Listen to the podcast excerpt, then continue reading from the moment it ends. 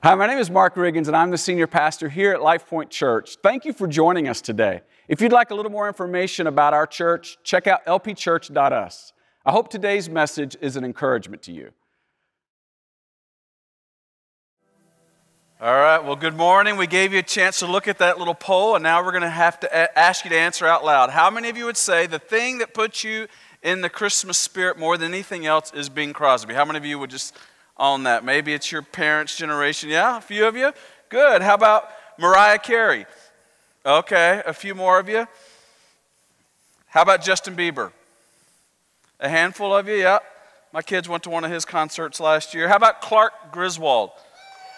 I knew, I knew, I love it, Richie, man. You're giving it all you got right there.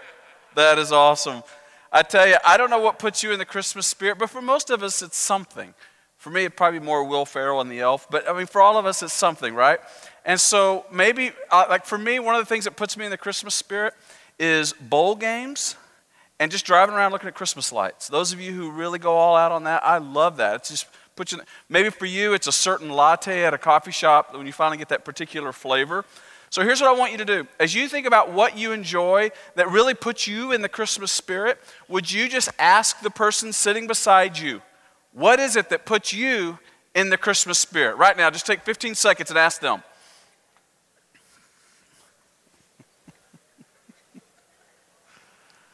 okay, now give them your answer.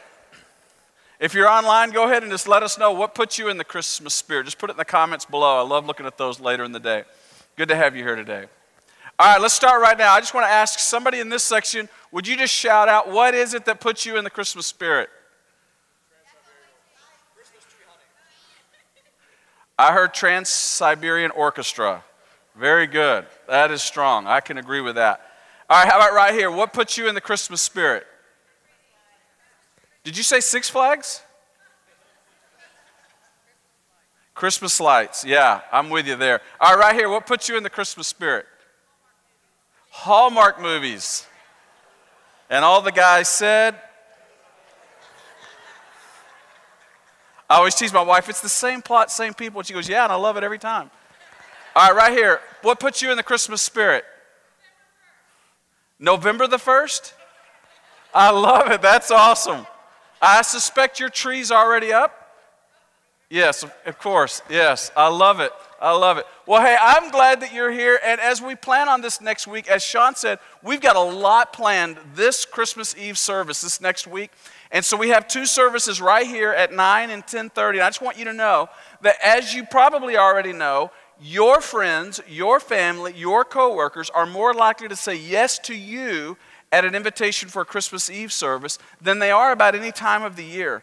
And we're going to clearly, as best we know how, share the hope of Jesus Christ next Sunday.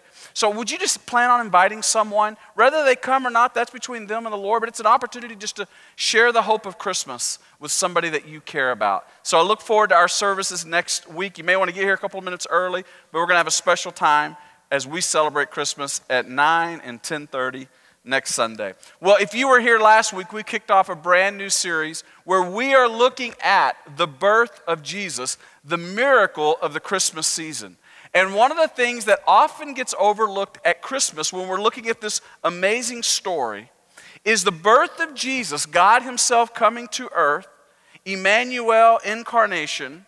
What we often overlook is it is both a miracle and a conflict in the story of Christmas. And you may think, well, how is it a conflict? I get that it's a miracle, but how is it a conflict? After all, I like the manger scene. I like the Christmas movies. I like the Christmas season. What's a conflict involving the Christmas story? Well, the conflict is 80% of Americans believe in Jesus and believe that Jesus may have even been born in a manger. But here's the conflict Jesus didn't come as someone to believe in. He came as a king to be followed. As we just sang, Jesus didn't come to be admired, but to be adored. And there's a huge difference. You say, well, doesn't that just seem hard to imagine that someone would want to be adored where God Himself, who is perfect, invites us to worship Him, invites us to connect with Him and then makes a way so that we can then be connected. And the challenge in our lifetime is that introduces a conflict for everyone in this room. There is a conflict that Christmas introduces. And we begin by having to ask this question Yes, he may be a king or he may be a person worth admiring, but the question is Is Jesus a king worth following, worth sacrificing for, worth uh, self emptying for? Is he a king worth adoring? This is the conflict of our lifetime. And one day we may say yes, and the next day we say no. It is the conflict that you and I will walk on this earth battling. He is a king, and he didn't just come to introduce Christianity, he came to introduce a new kingdom. And we know that because this Christmas story begins with Mary, the mother of Jesus, being told by an angel, You will have a son, and you will call him Jesus, and he will reign on his throne. And then the angel told Mary, this is before Jesus is even born, that his kingdom will never end. Would you just say those five words? This is so important. Say those words out loud with me. His kingdom will never end. Think about that. Before he was ever born, he was already being foreshadowed that he was going to be a king and his kingdom would never end. And you and I then were born on this planet and we are then invited to be part of his kingdom. However, there is still another kingdom that was there then, that is here now, and that's what we experience kingdoms in conflict. Kingdoms in conflict. Whenever there are two kings, we must choose. And I want to give you the two kingdoms that are in conflict. Number one, there is the kingdom of me. Now, that isn't the kingdom of Mark, that's the kingdom of you, right? You have the kingdom of you, and then there's the kingdom of God. And let me just kind of unpack that a little bit. The kingdom of me is about my agenda, it's about what I want what I want to see done. It is about my plans, about my desires, about my preferences, about my goals. No, no, no, I want to do this. I know we're married, but this is the way I want this to go. I know that I'm your parent, and this is the way I want it to go. I know that I'm, I'm, I'm the employee or the employer, and this is the way I want it to go. This is my thing. This is the way I like to see it. This is the way I hope this turns out. It's my kingdom. This is the way we are all tempted to pursue and live our life. And then there is another kingdom, and this is the kingdom of God. This is about God's agenda, what God wants done. And it may or may not align with what I want done. And when there is a conflict, we have a decision to make. Which kingdom will we pursue? This is the greatest conflict that most of us will experience throughout our entire lifetime. These two kingdoms in conflict. You may have ever thought about this, but that's why it's so important to wake up every morning and look in the mirror and say, It is not about you. Because every day you will wake up and you will try to make it about you, and so will I. This is the way we have been born, and this is the challenge that Christmas introduces. It introduces both a miracle and a conflict. And so last week we looked at the kingdoms in conflict. And what we saw last week, if you missed it, what we saw last week was there are two uh, parties, two different groups of people who introduce and represent each kingdom. First, there was Herod, the king, and then there was the Magi, those court advisors who came to worship Jesus. And Herod represents the kingdom of me. This is what it looks like when we just live our lives for ourselves.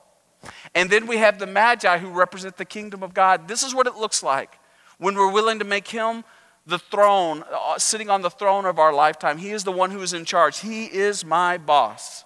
And you might be here and you might think, oh, no, no, no, I believe. I'm a Christian. I'm here at church. Clearly, I'm in the kingdom of God. And the reality is, what we're going to see in Herod's story is you can believe.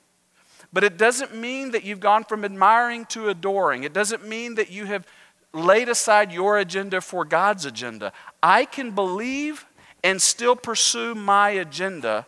And this is the conflict the kingdom of me versus the kingdom of God. This is where our faith can sometimes get stuck in our head and be an intellectual assent, but it doesn't have our heart. It doesn't have our hands. It doesn't have our feet. It doesn't have our mouth. It doesn't have our actions. This is the difference between an intellectual faith and an adoration, where God has my allegiance. So, with that said, you may think when you look at Herod, you might think, oh, I've heard about Herod in the Christmas story. That's right, he is about the kingdom of me because he didn't believe in Jesus. But that's the crazy part. He did believe in Jesus. He even believed that Jesus was the Messiah. You talk about hubris. He believed Jesus was the Messiah and that he saw him as a king, and he wanted to eliminate the competition because he knows when there are two kings, people have to choose. It's the last thing he wanted to do was to give up any of his authority, any of his fame. And so he went on a focused, intentional route of trying to eliminate this new Messiah. And we're going to look at the rest of that story here today. And you may be wondering, well, how does that have anything to do with our life here in 2023? Like, I woke up and, and, and I'm watching the news and I'm seeing what's going on in this world, and I'm not thinking about Herod or the Magi or these great characters in this original Christmas story. Well, it turns out just like Herod, let's be honest, if you believe, you will be tempted to settle for belief, especially those of us living right here in the Bible Belt, we will be settled, we've attempted to settle for belief instead of making him our king and laying down our agenda day after day for the agenda of God, for the kingdom of God. And that is where the conflict comes in. And that's what we're going to talk about here today. Look, it happens all the time. Many of us were even raised, just to kind of see how this plays out, many of us were even raised with this idea of belief over participation. I don't know how many of you may have been raised in church, or maybe you were raised in a Christian home, or maybe your parents were kind of like Christian adjacent, or they had kind of like, they were familiar with Christianity. And so there was this teaching often that it was like, if I can just get my kids to pray the sinner's prayer and punch their ticket to heaven, and that was the entire focus was if I can just get them to place their faith in Jesus and say this prayer. And then many of us have raised our kids and we kind of have the same idea. If I can just get my kids to place their faith in Jesus through saying this prayer. And I, I'm all for the prayer. I'm all for having those prayers. I'm all for adults having those prayers as a starting point to a greater faith. But oftentimes it becomes no, I've got my agenda. I just need to make sure they say this prayer so that we can get, make sure they have ensured a place in heaven for them. And without intentionally doing it, what we're teaching is believe now to enter heaven later. And that's the extent of many people's faith. I believe now so I can enter heaven later. But when Jesus came on earth through the Christmas story, he taught something so radically different. He kept walking around, and we see this all throughout the Gospels teaching, not believe now so you can enter heaven later. He kept walking around saying, You want to participate in the kingdom of God now. He kept saying, The kingdom of God is here, it is at hand, and I am inviting you to participate in it now. In other words, you will find life when you participate in the kingdom of God. And we're like, well, wait a minute, what exactly is the kingdom of God? It feels like a vague phrase.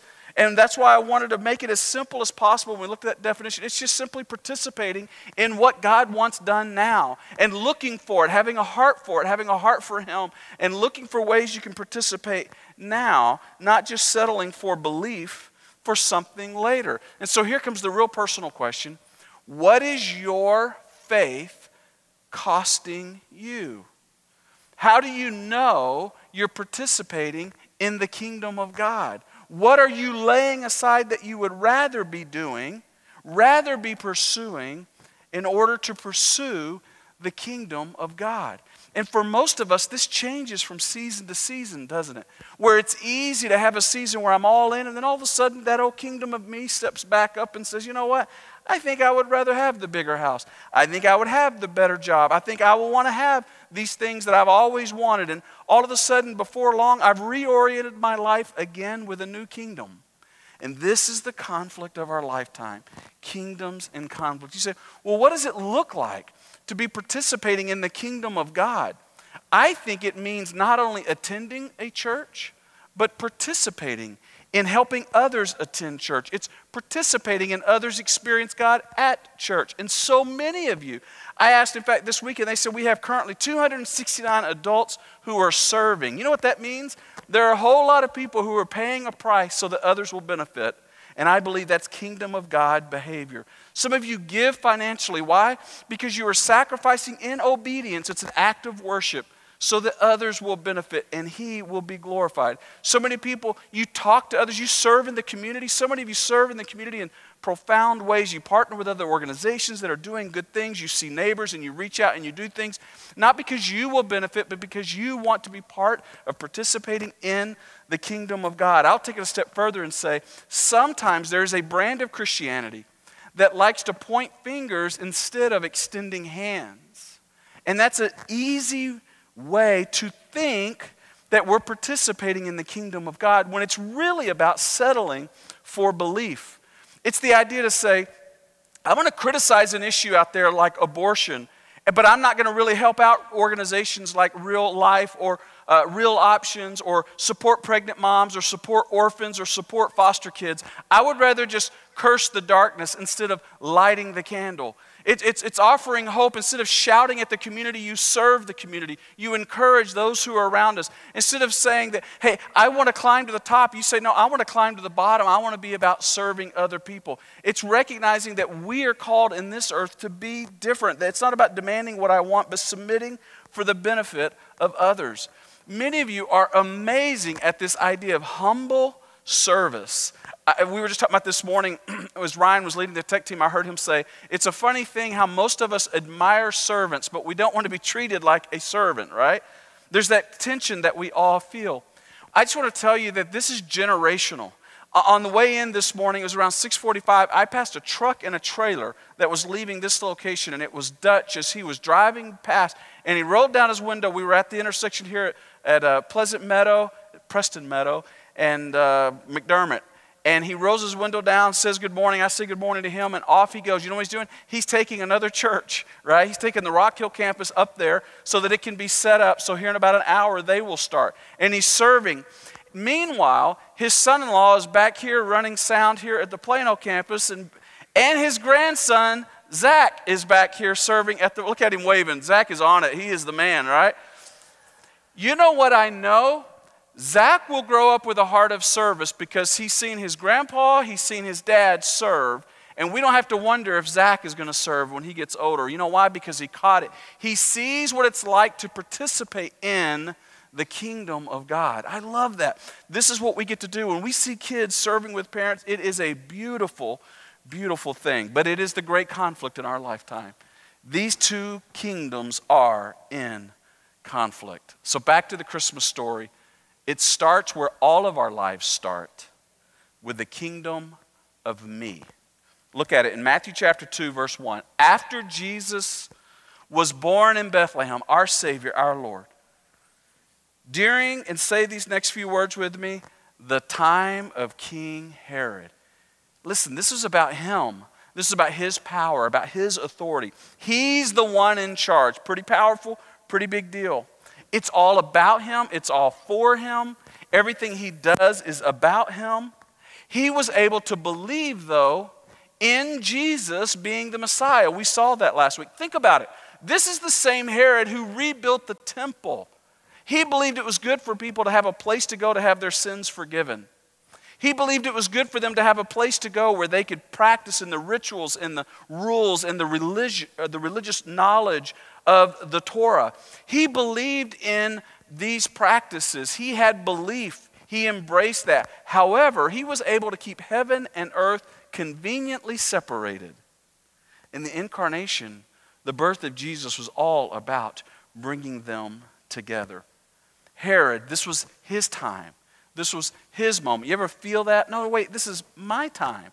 This is my job. This is my marriage. This is, these are my kids. This is my home. This is my money. This is my time. This is how Herod felt. But now we're about to see the danger of that left unchecked when it's all about us and it's the kingdom of me where it ultimately goes. Back to the original Christmas story. We're going to pick up where we left off last week, where Herod remember, was approached by the Magi who had come all the way to Jerusalem looking for this new Jewish king. And now Herod says to the Magi, I want you to do this, he says in verse 8 go and search carefully for the child. And as soon as you find him, report to me so that I too may go and worship him. Now, how many of you think that he actually wanted to go and worship Jesus?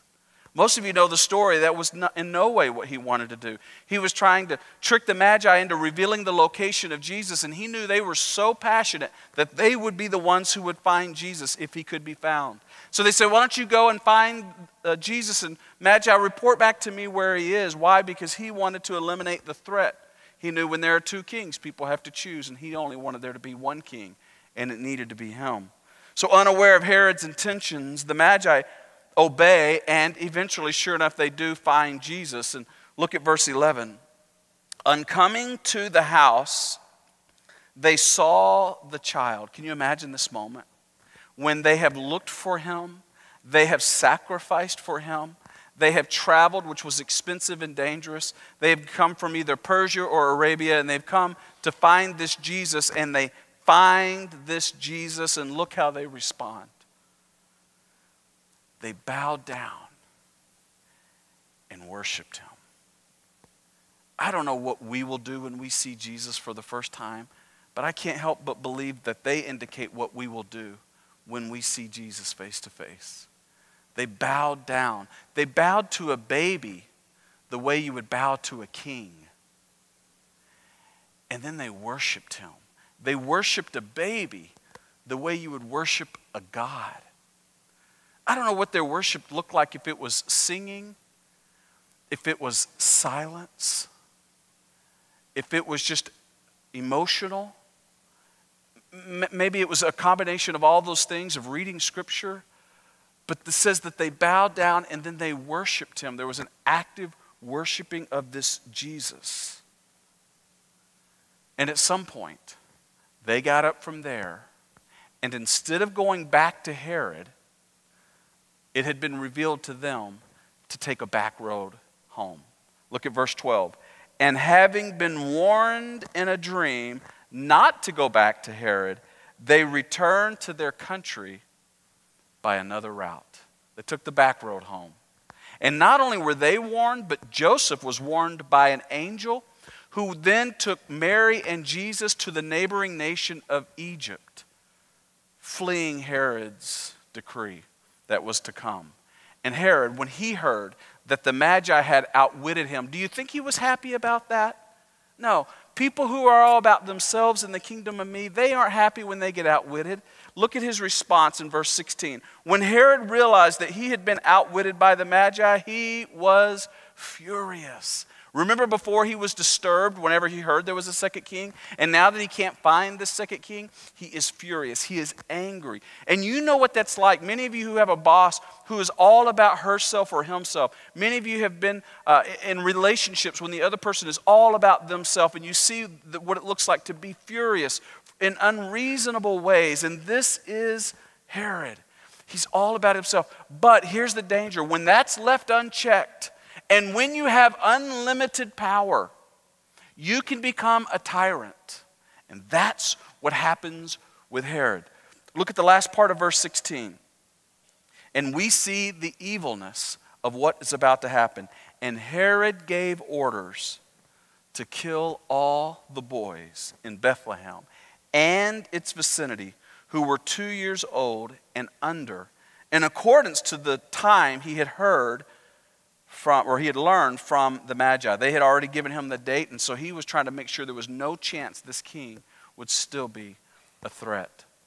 There is absolute evil that's taking place, and Herod is leading it. We see uh, tyrants throughout history, right? We think of uh, tyrants like Attila the Hun, or Genghis Khan, or Adolf Hitler, or Joseph Stalin. Again, these are people who are about the kingdom of me, coupled with unlimited power, and evil always follows.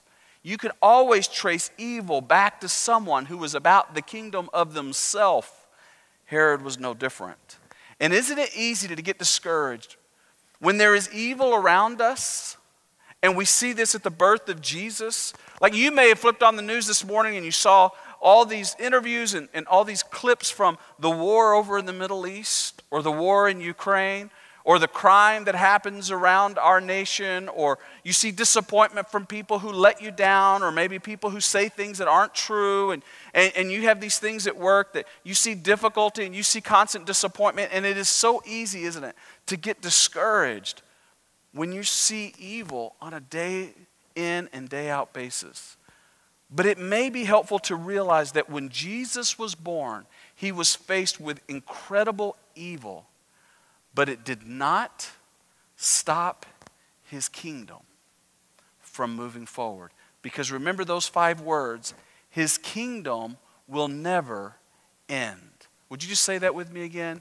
His kingdom will never end. Now, this is fascinating because eventually, years later, they crucified Jesus on a cross. And when they did, his followers walked away because they were so afraid that the one they had followed, they had sort of bet on the wrong horse. And all of a sudden, Jesus is buried in a grave. And all of a sudden, what they forgot was what the angel had told Mary. Those five words, say it with me, his kingdom will never end.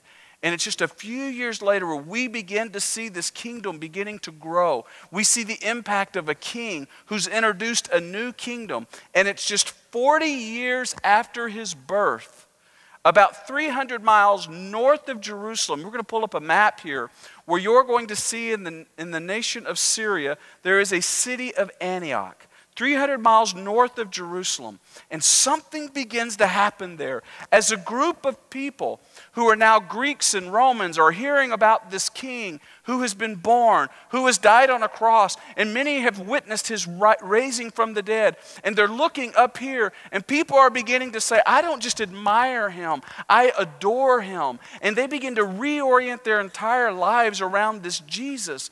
And all of a sudden, their relationships look different, their generosity looks different, their goals and dreams look different. And people begin to look at them, and they're not admiring what they believe they're admiring how they are living their lives out and how they are participating in the kingdom of God. It's so different from anything they've ever seen. And they've gone all in in giving their complete allegiance to Jesus Christ. So much so that when people saw these Christians just a few years after the resurrection of Jesus, that for the first time they were giving a label, not a label they chose, a label they were given. And it's in Acts chapter 11, verse 26, it says, the disciples were called, say that word with me, Christians, first at Antioch, 300 miles from where Jesus was crucified and rose again. A few years after that resurrection, for the first time, people were called Christians. And it wasn't because of what they believed, it wasn't because of what they even knew, it was because of how they were living their lives. They had switched parties, if you would. They are actually saying, I am totally aligned following this Jesus, and they had participated in the kingdom of God in such a way that people, when they saw them, said, There are those Christ followers, there are those Christians, they're different. And I wonder, as you and I go to work, as you and I walk through Collin County and live our lives? Is there a distinction in the way we live our lives, not in what we believe, but in the way we live our lives where someone would go, oh, there's, it's clear their allegiance is to Jesus. They are Christians and they believe in the kingdom of God. This changed everything. You see, a few years earlier, their king had been crucified on a cross, and then he miraculously rose from the dead. And now it was a growing number of people, now called Christians, and to this day still referred to as Christians, but it all began there with those people. And I can't help but believe that as we forward the story, in the early part of the second century, there was a pandemic, historians tell us, throughout the Roman Empire, something between 25 and a third of the entire empire was wiped out. They would refer to it just as a plague or a pandemic. Many people believe it was an example of some type of smallpox. Either way, many people were dying throughout the region. And it was these Christians who, instead of running away like everyone else ran away, would run toward those who were sick. It was, the, the one uh, historian would say, it was as if they didn't fear death and they would lean in and serve those who were dying, and many of them would die. And as a result of their behavior, not their belief, Christianity began to spread.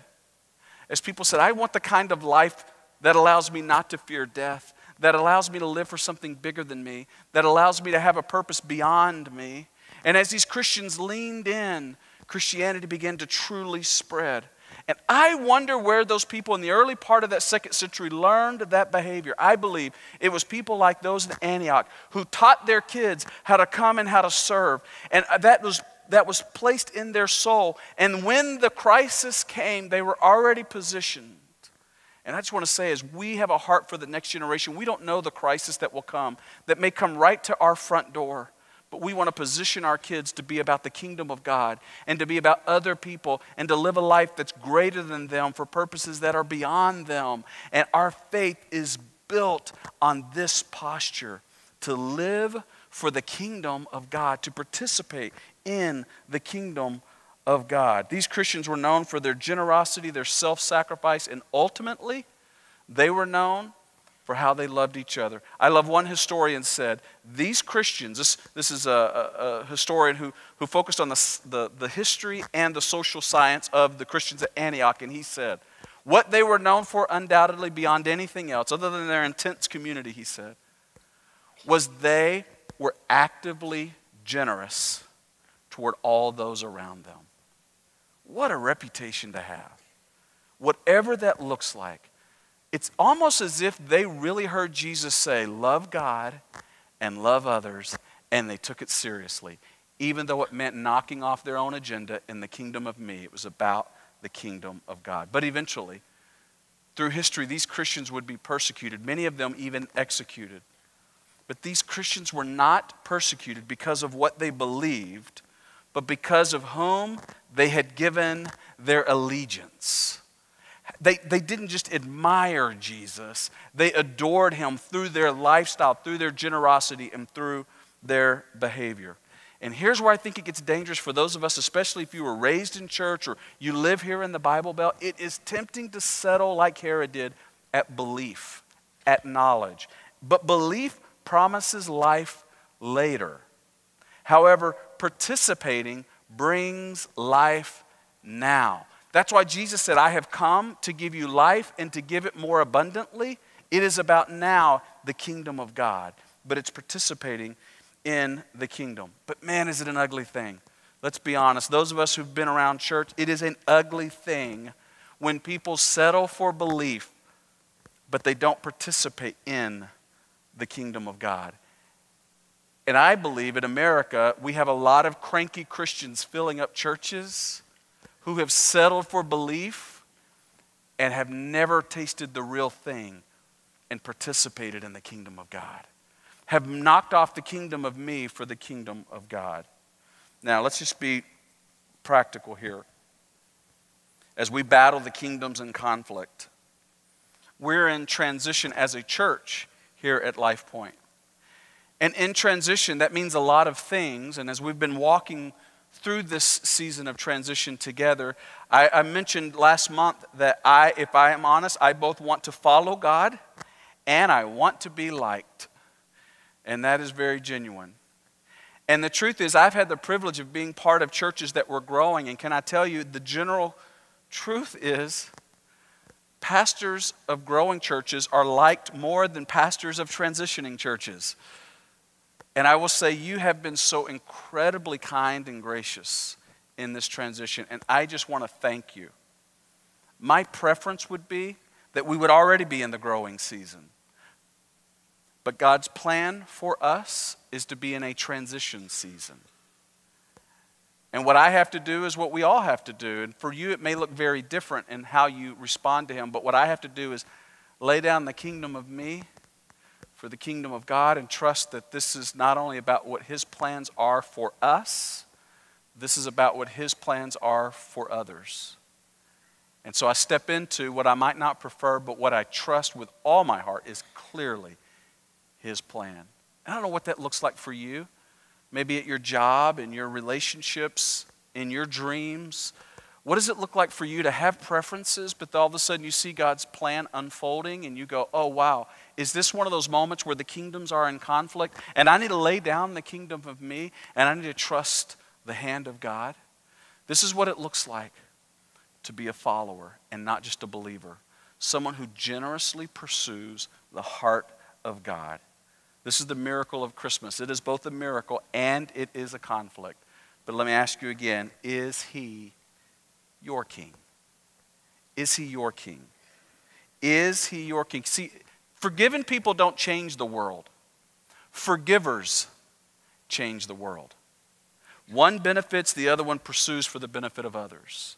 This is what it means to participate in the kingdom. Imagine how much better our marriages would be if we practiced this. Imagine how better we would be as parents if we practiced this, as, as children if we practiced this, as grandparents if we practice, as bosses, as employees if we practice, as neighbors if we practice this. I'm going to pursue the kingdom of God above the kingdom of me. It's not about me. I want to pursue what elevates and promotes Jesus. His question is if you want to live in a better country, in a better city, in a better community, just like I do, the question we have to ask ourselves is Are you willing to change parties and to shift your allegiance to God above any political issue, above any political party, above any group of people? Instead, I am going to shift allegiance to Him, and I'm going to love God and love others in ways that are distinctively pointing others to Him. So, back to our original question Is Jesus worth following as king? Now, I will tell you, personally, I think the answer is yes. Christians throughout history have said the answer is yes, some even to the point of martyrdom. But if that's true, then the question becomes well, why is Jesus worth following as king? And this week on Facebook, I asked that question, and several people responded, and many of them attend our church. And so I thought, well, Instead of just hearing from me, maybe you should hear from others who are attempting to follow Jesus like me, and they are able to answer why it's worth following to them. And I want to read these answers. One person said, I follow Jesus, it's worth following him because following my own way didn't work out so well. That's honest, isn't it? I love that. Jesus has given more than anyone else. He is the way to salvation. He is God. He is a friend that never leaves me. He welcomed me back after my addictions. He displayed his love for me on the cross. He brings peace and joy.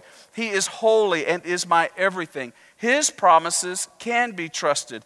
He is creator and the giver of life. He heals broken hearts. He is the way, the truth, and the life. He is the risen Son of God. He will never let you down.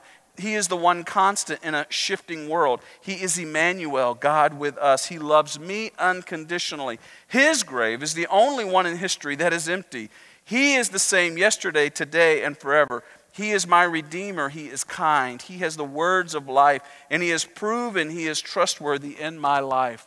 My daughter Reagan went on to write There's no one who knows my heart more fully and completely, and yet still chooses to love me and guide my paths according to his will. He is an infinite fountain of goodness and grace. His coming as the most humble of creatures, a baby, allows me to understand that we are not just following a king, but also a servant who lives to serve us as much as he rules us. And there is no greater love than to lay down one's life for another. Jesus has displayed that tenfold, so why shouldn't I follow him? I want to tell you, I think he's worth following. And there are a lot of people who join and say he is worth following. And I will tell you that in saying that, that whatever you do with the kingdoms of conflict, that you will be most alive when you participate in the kingdom of God. It's where your heart wakens and you are able to see this is what I was made for, for the benefit of others, for serving me doesn't cost me, but it only benefits me. Serving others, it will cost me and it will benefit others. And the truth is, there will be a temptation to realize that belief promises life later and to settle for belief. Instead of recognizing participation brings life now, He has come to give you life and give it to the full. Like the Magi, will we leave the counterfeit kings? And the counterfeit truths and the counterfeit promises and live our life with a self emptying sacrifice so that we reveal we do not just admire him, but we adore our King. Let me give you these three questions as we close. Number one, is Jesus your King? Now, listen, if you're new here, you may have been around Christians and think, man, they're kind of cranky, or they, you know, I know what they're against, I don't know what they're for. Look, that's sometimes that's a, that's a banner we've, we've, we've raised a little too high at times, and we'll own that. But let me just tell you that He is a friend that sticks closer than a brother, and He is the Savior of this world, and He will give you joy and hope in life. And we can recommend Him without any reservation. Is He your King? Secondly, am I a believer or a participant? Have I settled for just belief or have I moved to participating? What is my faith costing me? And thirdly, and this is super practical for all of us, is there a step of participation that God is inviting you to take this season? Maybe you would even make this a prayer God, what is the step you're inviting me to lay down that's about me? And what step are you inviting me to take that's about you? And you know what He will do? Our God will answer that question if you'll ask Him. Let's pray. Father, we thank you that as we step into this Christmas season when we're about gifts and we're about generosity and we're about traditions and all the things that Christmas can include, may we once again gaze at the miracle of you, God, coming to earth and the conflict of laying down my agenda and pursuing yours. May we not just be believers, but be participants in your kingdom and find life to the fullest. All for your glory, I pray. In Jesus' name, amen.